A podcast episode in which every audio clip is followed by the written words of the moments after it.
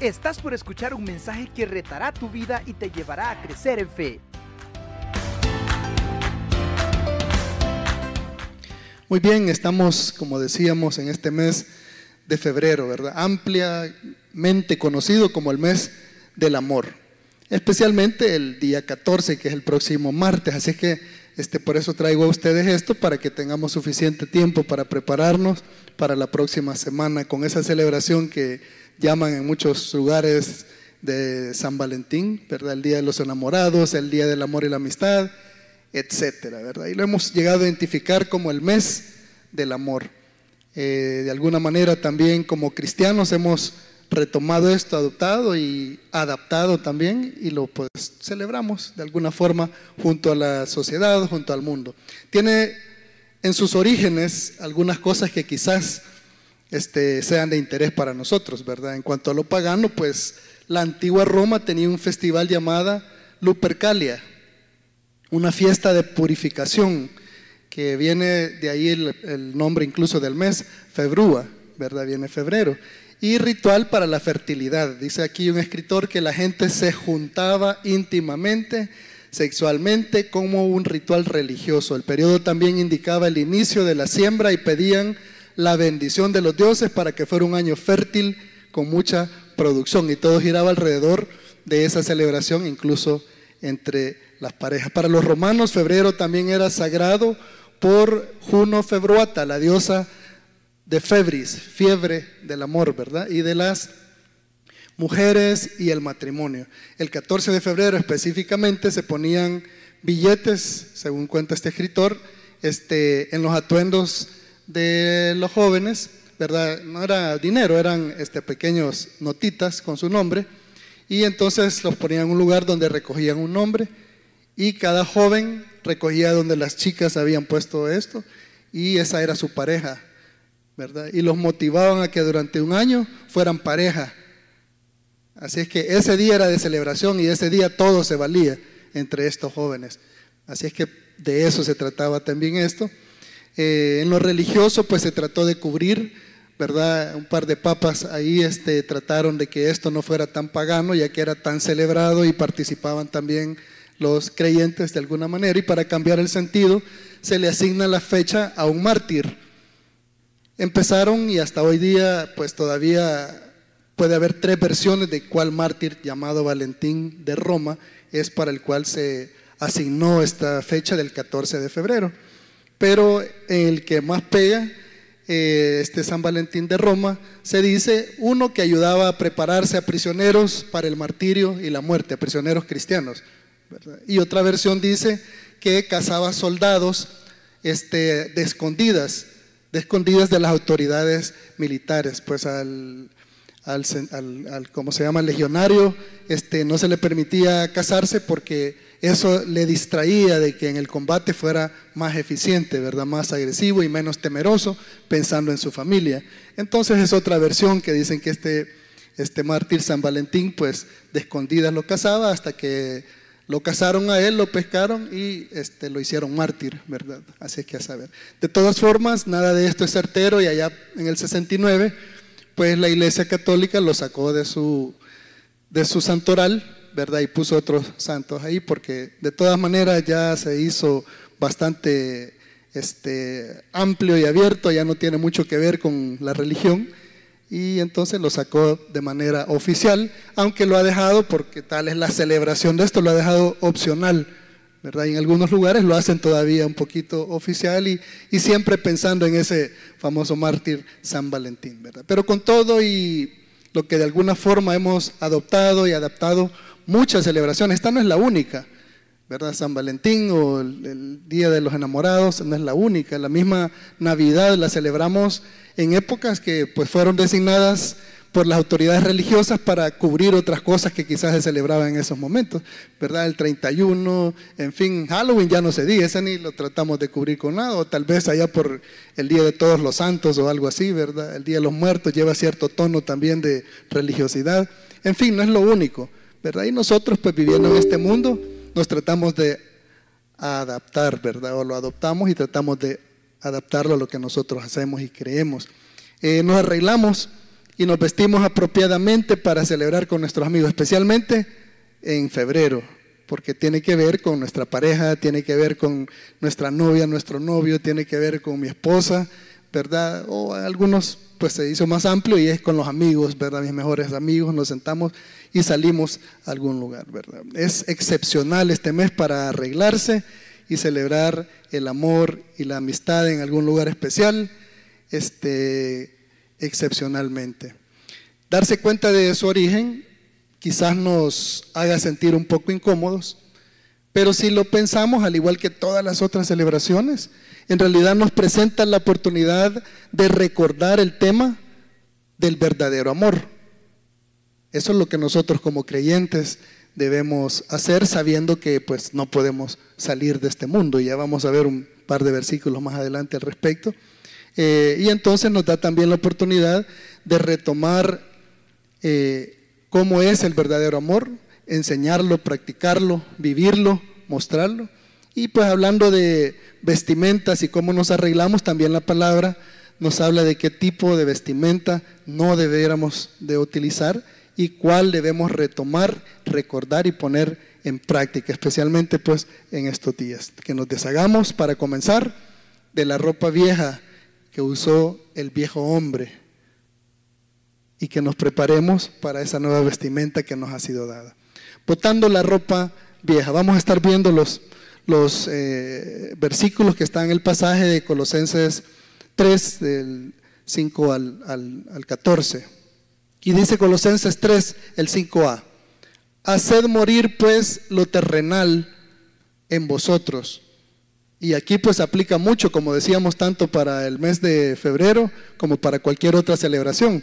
Porque aunque el mundo lo celebre de una manera, no quiere decir que nosotros vamos a encerrarnos o que nosotros lo vamos a ser indiferentes, pues son oportunidades también para sociabilizar, son oportunidades también para compartir un poco, pero sí podemos deshacernos de cosas que quizás incluso nosotros como creyentes hemos estado practicando que nos también es esa ropa vieja de la cual nos tenemos que deshacer. Eh, y aunque como dije anteriormente provengan de una costumbre pagana con actos no muy nobles, nosotros podemos retomar el tema y corregirlo. Nosotros podemos deshacer lo incorrecto para comenzar y luego pues aplicar los principios bíblicos del verdadero amor que solo encontramos en la palabra de Dios y cuyo nombre es ágape. Es un amor incondicional, es un amor correcto, es un amor este, eh, sin condiciones es un amor sacrificial. Y esto podemos nosotros tomar en cuenta. Dice primera a los tesalonicenses 5:21 que lo examinemos todo y retengamos lo bueno. Y lo que nos sirve, amados hermanos, desechémoslo, que se vaya a la basura. Muchas veces aplicamos este versículo solo a lo que nos interesa en la iglesia cuando estamos discutiendo, ¿verdad? Temas doctrinales y esas cosas decimos, no, hay que leer y hay que retener lo que es para nosotros y lo que no, este, lo hacemos a un lado. Se refiere a cualquier cosa, ¿verdad? No solo a doctrina, se refiere eh, a cualquier situación de nuestra vida en esta sociedad, en este mundo. Escudriñamos, vemos, retenemos aquello que puede ser este, bueno y nos desechamos de lo que no. Pues eso vamos a hacer también con lo que sucede en este mes.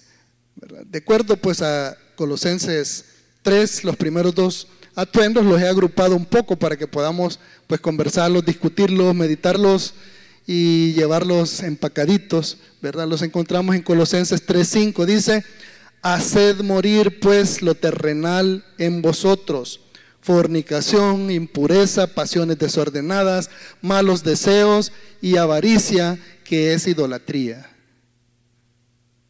Y al agruparlo en dos acá, podemos recordar un poco mejor si hablamos de que tenemos que hacer a un lado esas pasiones desordenadas. Y no solo en este mes y en las celebraciones que tengamos del mundo, sino que en todo momento deshacemos, nos deshacemos de estas pasiones desordenadas. Entregarse a la lujuria, ¿verdad? En cualquiera de sus formas. Exponerse a relaciones incorrectas, ¿verdad? Porque nos acostumbramos a la palabra fornicación, adulterio y todo, pero de repente puede haber una relación que no necesariamente es una de esas definiciones pero que no está correcta, no está bien, está fuera de orden, e incluso quizás la tenemos y la hacemos a un lado. Y por supuesto, pues la fornicación, ¿verdad? Estos, este mes, estas celebraciones desde el mundo se presta mucho para esto, porque el mismo mundo lo promueve, ¿verdad? El amor, el mundo le ha dado un tinte, una, un concepto de algo que tiene que ver con los sentidos, con las emociones y entonces con la sensualidad y eso pues lo promueve de alguna manera, que se celebre, porque eso vende también, eso vende. Eh, y por supuesto, pues cualquier otra relación que se salga de lo que tenemos ya establecido entre, entre mi cónyuge y yo, entre mi esposa y yo, entre su esposo y usted, ¿verdad? Cualquier cosa que salga de ahí. Tenemos que evitar todo este tipo de cuestiones de pasiones desordenadas y esto es lo que se promueve en este mes. Entre todos los anuncios y memes y cosas que salen del mes del amor y la amistad, no falta aquel que tiene que ver con el hombre y la secretaria, con el hombre y su empleada, con el hombre y la fulana que no es su esposa, ¿verdad? Y esto pues se toma jocosamente, pero es una realidad y así sucede. El otro grupito que encontramos ahí es el de hábitos contaminados, ¿verdad? La impureza, dice ahí, impureza en palabras, en acciones, eh, los bailes. Aprovecho para comentarles, yo no tengo nada en contra y si no fuera pastor quizás incluso me, pararía cuando estoy en alguna recepción, alguna fiesta, a relajar, porque eso es lo que hacía antes, ni siquiera bailaba seriamente, me da risa los que se paran y bailan en serio. Bien, este, como que es una, como que es algo solemne y todo. Me gustaba parar un rato, relajaba, me aburría y me sentaba. Específicamente eso, hermanos, este, no tiene nada de bueno ni de malo. De hecho, si ustedes buscan en la Biblia, hay muchas referencias con respecto al baile, ¿verdad? ¿Se recuerdan por allá cuando dice que quitó mi lamento y lo ha convertido en baile? El pueblo danzaba, David danzaba. Por allá no se nos ocurrió en algún momento decir, no, es que no es lo mismo danzar que bailar. No, hermanos, habla de saltar alegres, habla de todas estas cosas. Pero el punto no es si usted baila o no baila. El punto es por qué lo hace, para qué lo hace y si es necesario en realidad que lo haga. ¿Qué tanto significa eso, eso para usted? Alguien que yo conozco me decía cuando estaba conociendo, iniciando ¿verdad? su camino en el Señor y, y, comenzando a tomar algunas decisiones y comenzando a querer hacer este, su confesión por el Señor, me decía, mira, me dice que yo en realidad entiendo todo eso, me dice yo, y yo quiero, me dice, recibir al Señor, y yo quiero servirle, y yo quiero dedicarme a Él, me dice, pero es que mira, ¿sabes algo? Vieras cómo me encanta bailar, me decía. Ese era el obstáculo que tenía. Y le decía yo, bueno, eso déjaselo a Él, que en algún momento te va a hacer ver por qué lo haces y por qué te encanta tanto y qué es lo que te impide hacer otras cosas como para no dejarlo. ¿verdad? Problema, pero en realidad este, en sí no tiene absolutamente nada. Por naturaleza, usted pone una música y mire lo que hace el bebé, ¿verdad? ¿Qué hacen los, niños pequeños? ¿Qué hacemos nosotros? Aunque no nos vean el pie y lo estamos moviendo, ¿verdad? Porque así es. Eso, hermanos, quitémonos de la mente. No le estoy diciendo que al salir vaya a ver qué, qué fiestas hay el, el, martes 14 o que cuando hay una boda usted sea el primero que se para y pide la música de su elección y se pone a bailar. No, le estoy diciendo que en realidad estas cosas, lo importante es que no dejemos que contaminen quienes somos, ¿verdad? Muchas canciones, la música, no, la música toda es del Señor, pero venimos y le ponemos letra. Y muchas canciones tienen letras que no van con nosotros. Y a veces no nos fijamos, ¿verdad? Y son pegajosas, a veces bromeando, cantamos ahí los pequeños coritos, decía una, amiga mía, ¿verdad? Molestando. Pero en realidad este, esos pequeños estribillos que quedan de las canciones, que los usan a veces en los famosos reels ahí o todo eso, es de tener nosotros más, este, poner más atención, que es lo que dicen en realidad. A veces hay personas creyentes que van y participan, digamos, en cuestiones de gimnasia o de baile como ejercicio y todo eso. Y le decía yo a una, a una persona, una amiga mía, ¿y ya escuchaste lo que dicen esas canciones? porque me di cuenta de algo que habían subido y de quiénes, de qué autores eran, ¿verdad? Yo estoy seguro que ustedes ya saben de quiénes estoy hablando, todo eso del reggaetón y todas esas cuestiones. Las letras son terribles. Y le decía yo, ¿ya escuchaste lo que dicen esas canciones? No, me dice, si yo solo voy a hacer ejercicio y a, y a disfrutar y a bailar y a perder peso. Ah, pero deberías, deberías, porque al estar saltando a la par de esas letras, estamos casi que respaldando estas cosas y estamos este, también llevando a otros a que digan, bueno, eso no tiene absolutamente nada de malo. ¿verdad? Eso puede pasar también con la ropa.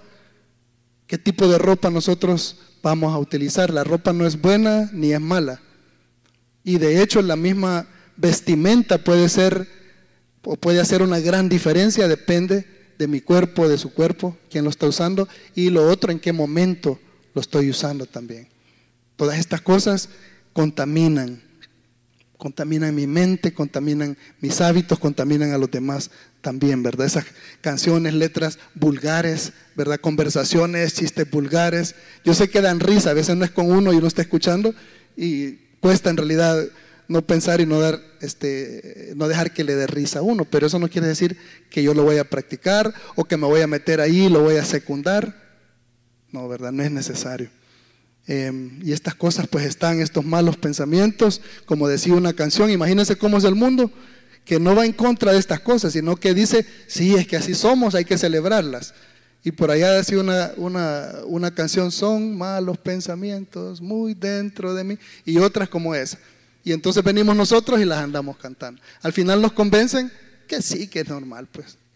Es normal que yo piense así. Y, luego que es normal que yo piense así, es normal que yo haga también lo que los demás están haciendo, porque así somos los seres humanos. Y hasta una canción bien bonita han hecho que, ¿verdad? Que yo me la puedo ya toda. En fin, de repente nos vemos cantando estas cosas o diciendo otras o participando este, en situaciones en las que no deberíamos por quienes somos. Y luego también dice Colosenses 3, en los versículos 8 y 9a, dejen también vosotros todas estas cosas que son ira, enojo, malicia, blasfemia, palabras deshonestas de vuestra boca. No se mientan los unos a los otros, dice también. Estamos hablando de la ropa esa que dice que hay que desechar, ¿verdad? Esa vestimenta. Actitudes negativas y dañinas sería pues lo primero que podemos agrupar en esto, ¿verdad? La avaricia nos lleva a querer acumular cosas, nos lleva a que veamos la vida y todas nuestras acciones y todas las decisiones las tomamos basadas en el dinero. A veces están disfrazadas, ¿verdad? De benevolencia, están disfrazadas de generosidad, pero en realidad la avaricia todo aquello que nosotros hacemos tomando como base este seguir para mí obtener algo aunque ya tenga mucho de eso. Y me llevo de encuentro también a veces a la familia, a veces a mis hermanos, ya no se diga personas que yo no conozco, porque esa es, digamos, mi guía, ¿verdad? Las cosas económicas. La furia constante. ¿Qué rostro, con qué rostro nos conocen allá afuera nosotros? ¿Con qué rostro nos ve la familia en el día a día cuando no estamos aquí en la iglesia? ¿Será un rostro alegre, apacible, afable? ¿O será que todo el día procuran mejor ni decirnos nada ni acercarnos porque todo nos enoja? ¿verdad? Todo nos da cólera, todo nos irrita y a todos le contestamos de una manera este, exaltada, ¿verdad? Por nada. Ah, pues dice, de esa ropa, deshágase. ¿Sabe lo bueno? Que está diciendo de que es común. Está diciendo que si esto nos ocurre, no somos los únicos. Está diciendo que esa es la tendencia del ser humano. Está diciendo que estaba en nuestro viejo hombre, porque por ahí dice otra parte en este pasaje, porque eso éramos, dice algunos, eso hacíamos algunos. Así que esa ropa, deshagámonos de ella, no seamos el cascarrabias del vecindario, ¿verdad? Siempre hay un cascarrabias en el vecindario. Procuremos no ser nosotros, que no sea el de la casa 3 ahí de las lomas, el cascarrabias, ¿verdad? Que sea otro a quien yo le puedo compartir también y más adelante vamos a ver qué puedo hacer con este tipo de actitudes y personas. Eh, y especialmente no tener estas actitudes, avaricia, furia constante, con aquellos que lo que necesitan es ver en mi rostro luz, ¿verdad? Y ese amor del Señor.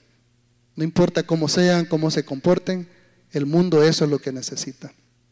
Malas intenciones, dice ahí también ese, en el versículo 8, malicia es esto, hacer las cosas ya llevando algo para que el otro le duela hasta donde le pueda doler o para hacerle ver cosas que nadie se las dice, ¿verdad? Pero no con la intención de, de criticarle constructivamente, sino para hacerlo pedazos, ¿verdad? O hacer algún movimiento que sabemos que a alguien le va a afectar y lo vamos a hacer con toda y la intención, ¿verdad? Y quizás siendo creyentes hasta esté justificándolo de, de, alguna manera. Esto es maldad, ¿verdad? Desearle el mal a alguien. Y esto dice la palabra que ni a nuestro enemigo se lo deberíamos de desear, que deberíamos de actuar de una manera este, tan noble, tan bondadosa con nuestro enemigo, que el cielo se va a encargar, ¿verdad? De tan bien que le estamos nosotros tratando y se le van a acumular ascuas de fuego sobre su cabeza, que quizás es hasta más terrible, pero que no debería de salir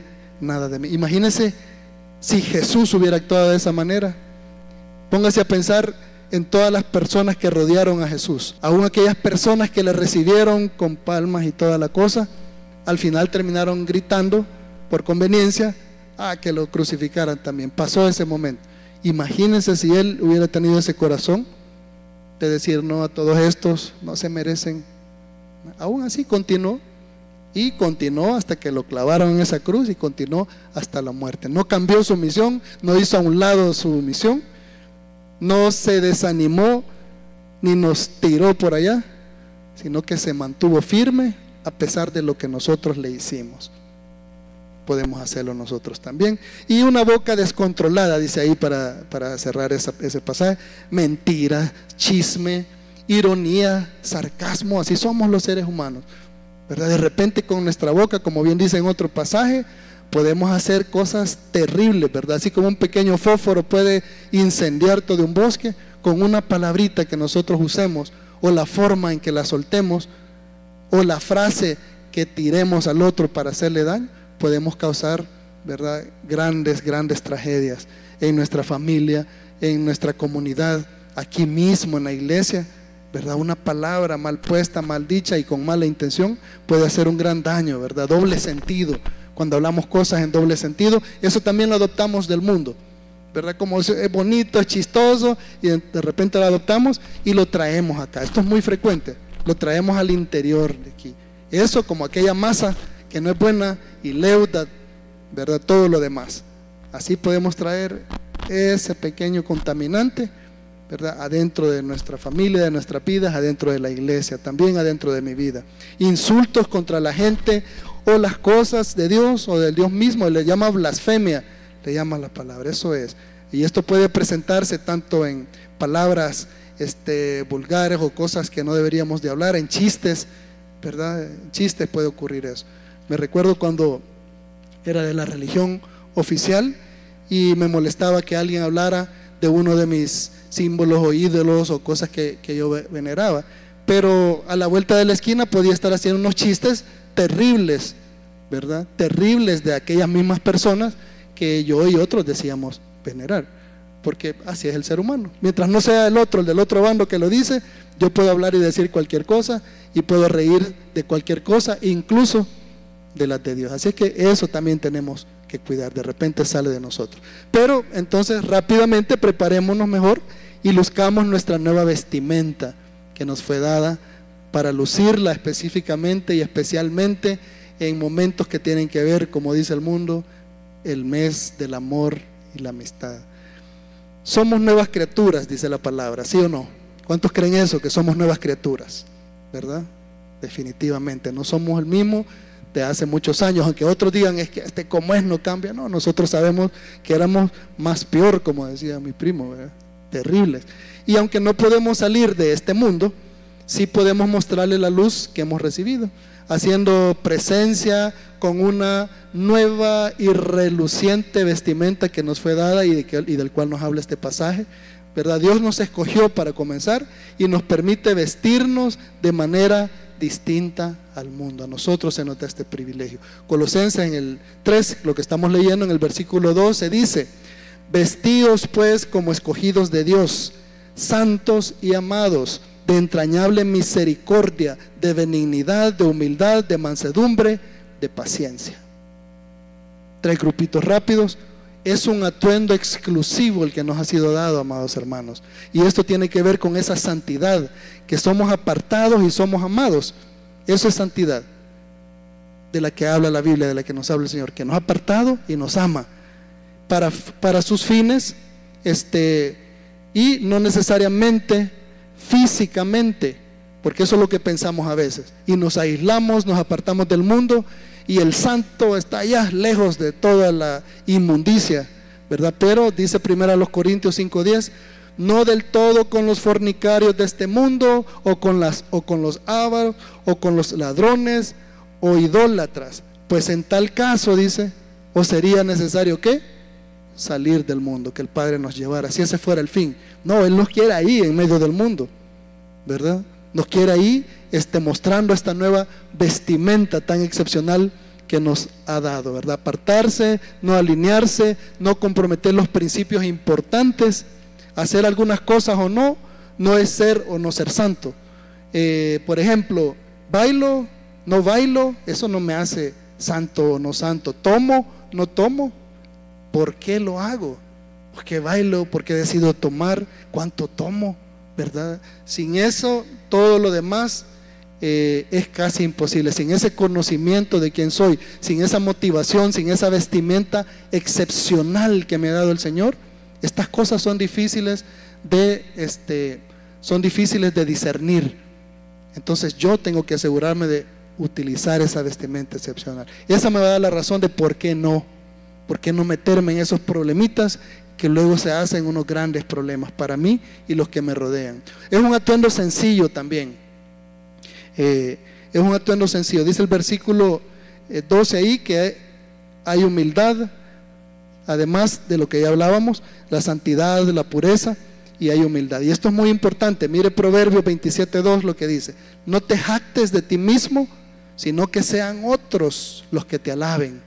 A veces nos gusta y terminamos, quizás por falta de otros ejemplos, terminando hablando de lo que hacemos, ¿verdad? de lo que somos, o de lo que dejamos de hacer y se lo ponemos en la cara a las otras personas.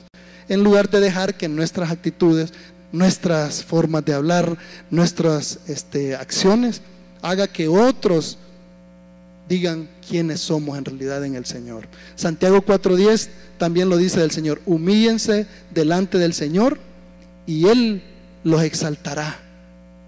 Porque si yo me ando exaltando, el Señor no lo va a hacer, así como le dijeron aquel que oraba con en la esquina, con los brazos levantados, ya tiene su recompensa, ya lo vieron que lo hace.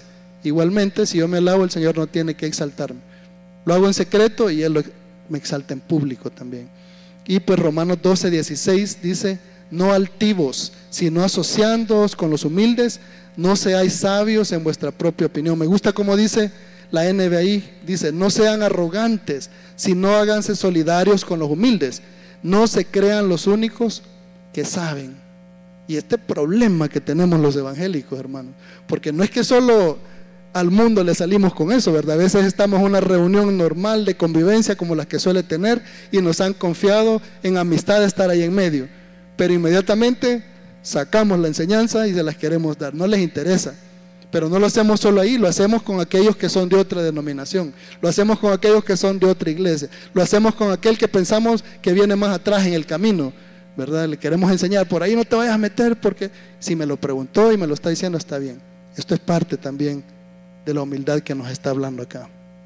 Y luego continúa Colosenses 3:13, dice, soportándoos unos a otros y perdonándoos unos a otros si alguno tuviere queja contra su hermano. De la manera que Cristo os perdonó, así también hacedlo vosotros. ¿Y qué nos cuesta perdonar? Hay dos cosas que nos cuesta en este tema.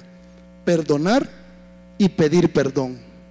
Y las dos están bien atadas. A veces nos cuesta incluso más decir, si es que no lo hacemos, decir que hemos perdonado. Pero cuando viene el punto de pedir perdón, ¿qué cuesta eso, verdad? Este es un atuendo pasible y tierno es un inmerecido perdón como el que hemos recibido nosotros. Nosotros tenemos que practicar la misericordia. No tiene que ver con lo que se merece o no se merece la otra persona por lo que dijo o hizo. Tengo que perdonar.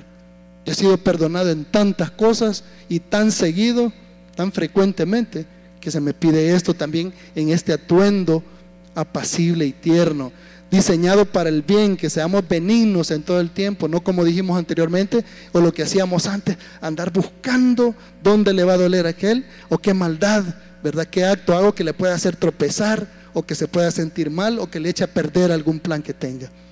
Muy amable también, ya, decíamos, esto va en contra de aquello de ser cascarrabias, ¿verdad? De ser el cascarrabias del trabajo, de la oficina, de la escuela, de la universidad o de la vecindad. Ser amable. Eso lo podemos hacer. El Señor nos ha dado en esta vestimenta la sonrisa también, ¿verdad? Para que la podamos utilizar. Mansos. Esto de amable tiene que ver con ser manso. Así no voy a ir peleando en el tráfico o con mi vecino gruñón que siempre quiere poner el carro donde me, me toca a mí o donde yo pienso que me toca a mí. En fin, ese cliente impertinente impertinente que llega, ¿verdad?, a molestar, o mi cónyuge irritante, que de repente quiere las cosas siempre solo a su manera, ahí pues también entra a ser mansos nosotros. Controlado, para terminar, paciente, quiere decir la paciencia en esperar, en no reaccionar impulsivamente. Esa es la vestimenta que tenemos ahora. Incluye la paciencia también, porque el Señor nos la ha dado. No la tenía el viejo hombre, el que conocimos en otro tiempo antes de conocer a nuestro Señor, pero hoy sí tenemos esta vestimenta y este mes es propicio para poner este para ponernos estos atuendos tan bonitos, tan brillantes, ¿verdad? de amor. Que el mes entonces en que el mundo se viste, amada iglesia, para celebrar la vanidad, el amor erótico y lo superficial nos sirva a nosotros para que al movernos en medio de ese mundo, porque como leíamos, no nos podemos salir de él, pero que recordemos vestirnos siempre pues con esa amabilidad y paciencia eh, que recibimos del Señor. Pero sobre todo, dice el versículo 14, ahí termina, eh, vistámonos de amor, lo cual nos une a todos. Fíjense bien, no solo entre nosotros, que para empezar y comenzar, aquí entre nosotros, el amor debería de unirnos, pero dice lo cual nos une a todos en perfecta armonía.